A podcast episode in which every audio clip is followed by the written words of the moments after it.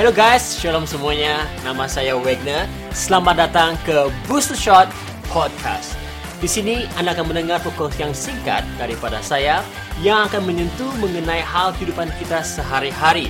Dan saya pasti ini akan membantu Anda bertumbuh dalam kerohanian Anda, khususnya bagi Anda yang ingin melihat pekerjaan Tuhan di dalam hidup Anda. Siapkah Anda untuk menerima Booster Shot pada hari ini? Here we go!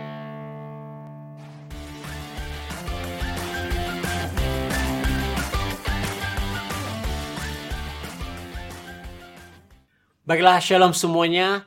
Di episod 5 kali ini, ya, saya akan berbicara mengenai topik berbuah lebat, berbuah lebat.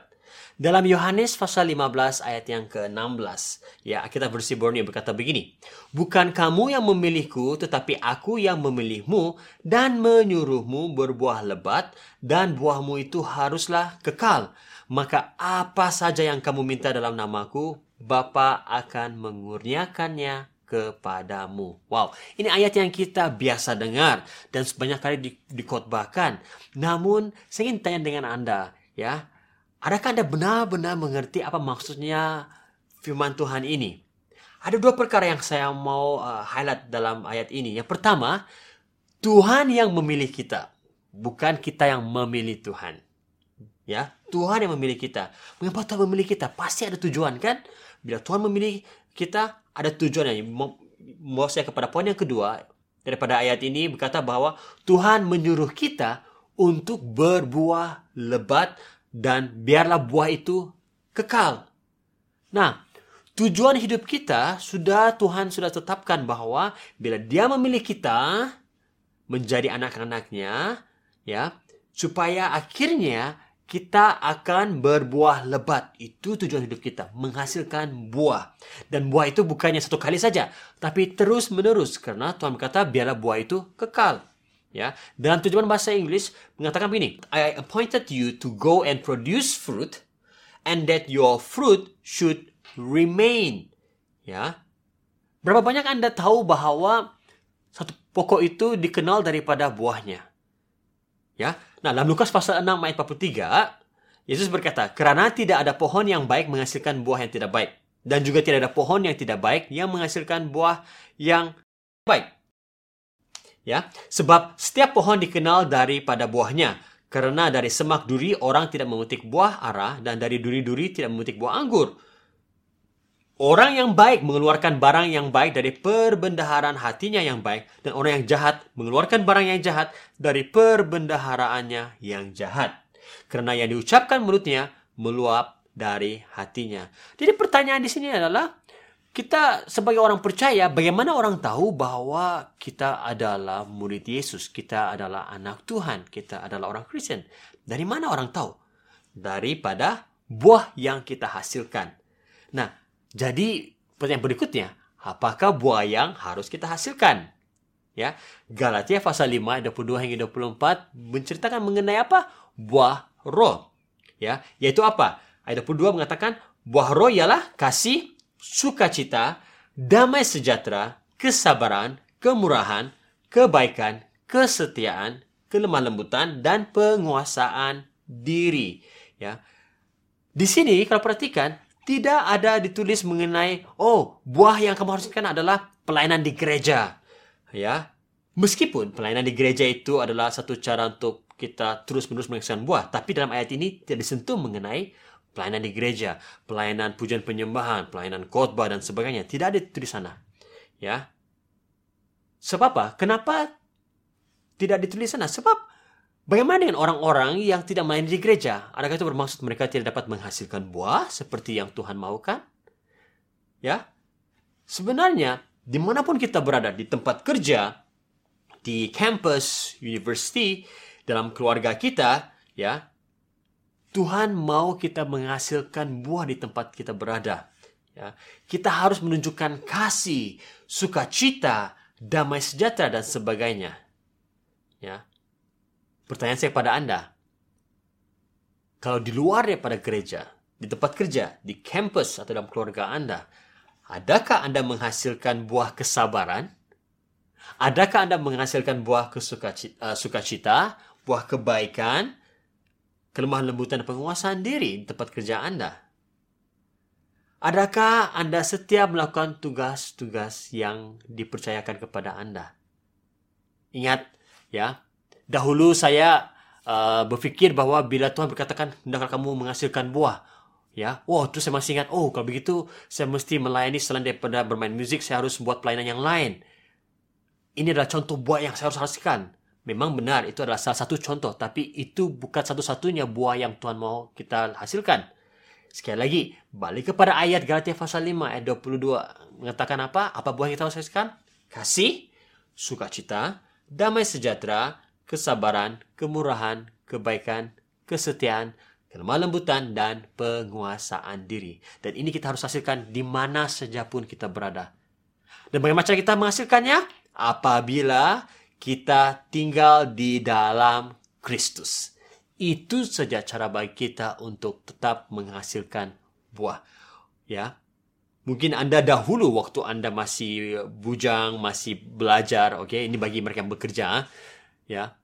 Dahulu waktu Anda masih belajar, Anda aktif melayani, Anda banyak melakukan untuk untuk Tuhan, tapi sekarang ini kamu sudah tidak lagi aktif di gereja, kamu katakan, "Oh, dulu saya pernah berbuah, hari ini tidak." Nah, saya mau kita ubah pikiran kita karena itu bukan hanya berbicara mengenai apa pelayan di gereja. Berbuah bermaksud kita terus-menerus menghasilkan buah roh itu di mana pun kita berada dalam apa pun musim kehidupan kita. Ada amin? Nah, saya mau akhiri dengan kesaksian saya secara pribadi. Ya, saya um, sebelum saya menjadi seorang pastor melayani sepenuh masa, ya saya bekerja sebagai seorang drama profesional bermain di dalam uh, entertainment industry sebagai seorang pemuzik drama dan bila saya mula-mula menjadi pastor ya pada tahun 2015 ramai orang terkejut ramai juga katakan hey kamu pastor kah ataupun drama nah mereka tidak sangka bagaimana seorang drama boleh menjadi seorang lead pastor ya dan seperti itu dengan kamu sewaktu saya menjadi drama bahkan sebelum saya menjadi pemuzik profesional pun saya belajar untuk setia dalam hal-hal yang kecil. Ya, pastor saya pada waktu itu di gereja lama saya menyuruh saya bermain drum, melayani dalam praise worship, saya melayani di sana dengan setia. Nah, saya masih ingat hampir setiap minggu saya bermain musik uh, pada pada waktu itu. Dan selain daripada bermain musik, kadang-kadang pastor saya apa menyuruh saya untuk uh, melakukan tugas-tugas yang lain yang tidak kaitan dengan musik dan saya setia melakukannya.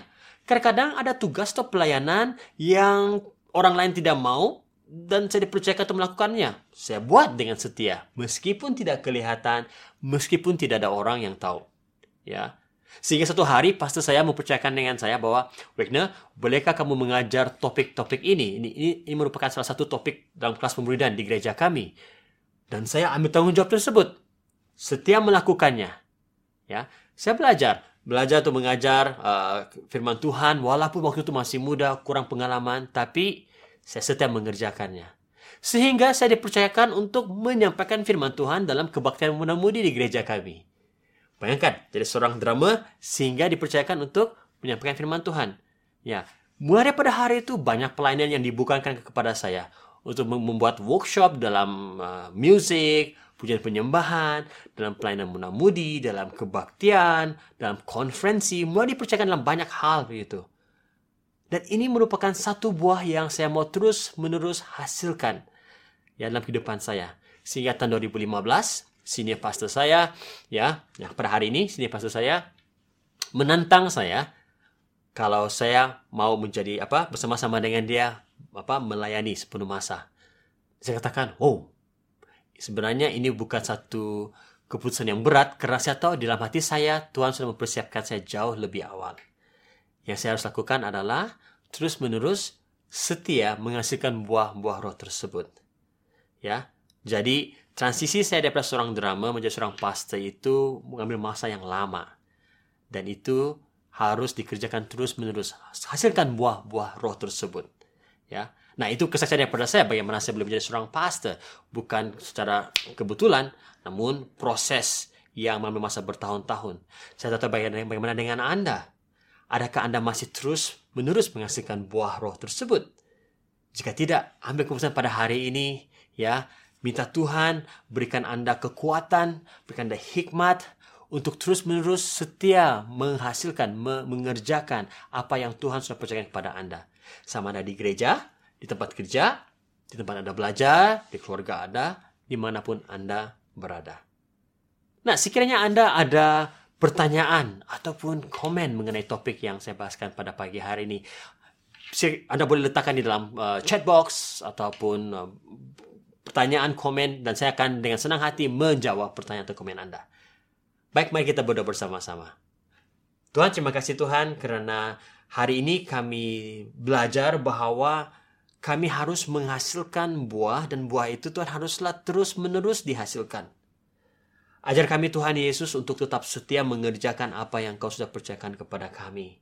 Bukan hanya di gereja, tapi di luar gereja, di tempat kerja kami, di kampus, di dalam keluarga kami, Tuhan. Terima kasih Tuhan Yesus. Saya berdoa untuk setiap yang mendengarkan uh, firman-Mu pada hari ini Tuhan. Mereka dikuatkan, mereka semakin jelas Tuhan tahu tujuan hidup mereka adalah untuk menghasilkan buah dan masih memastikan buah itu tetap terus dihasilkan. Terima kasih Tuhan Yesus. Kami bersyukur buat firman-Mu. Kami terima di dalam nama Tuhan Yesus Kristus. Amin. Terima kasih semuanya. Tuhan memberkati dan jumpa dalam episode yang akan datang.